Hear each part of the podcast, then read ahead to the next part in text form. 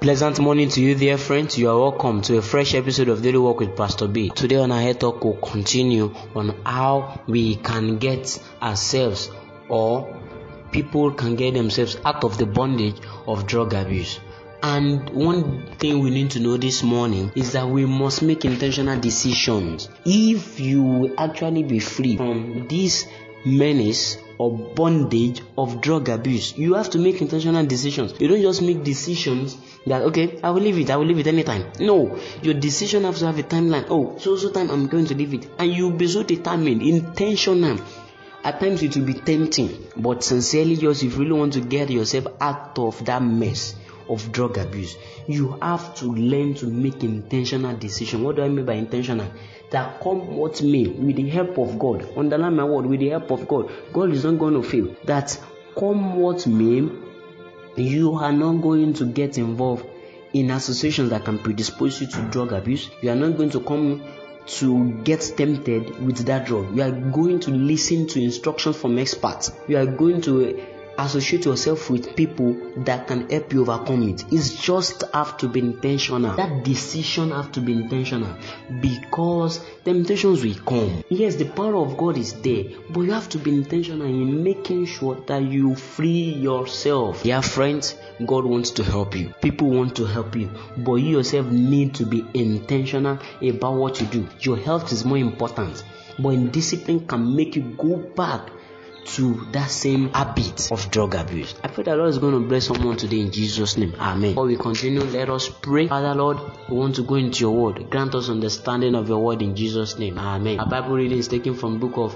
1 Samuel chapter 1 verses 4 to 7, in which reads, And when the time was that Elkanah offered, he gave to Peninnah his wife, and to all her sons and her daughters portions, but unto Anna he gave a worthy portion, for he loved Anna, but the Lord shut her womb. And her adversary also provoked her to sorrow, for to make her fret, because the Lord had shut her womb. Verse 7. And as he did so year by year, when she went up to the house of the Lord, so she provoked her. Therefore she wept and did not eat. Amen. Our topic still remains Why are you hungry? Part 6. At times, so many of us are hungry because our answers have been delayed. Yes, humanly speaking, we just lose our guard, we lose our control. But dear friends, you need not to be angry against God. Yes, Anna's womb, according to the Bible, was short for the glory of God to come to pass. And even though Elkanah loved Anna, Peninnah, the second wife, would not stop mocking, provoking, sprouting Anna to confusion, to anger, just because she was able to give birth and Anna was not able to give birth.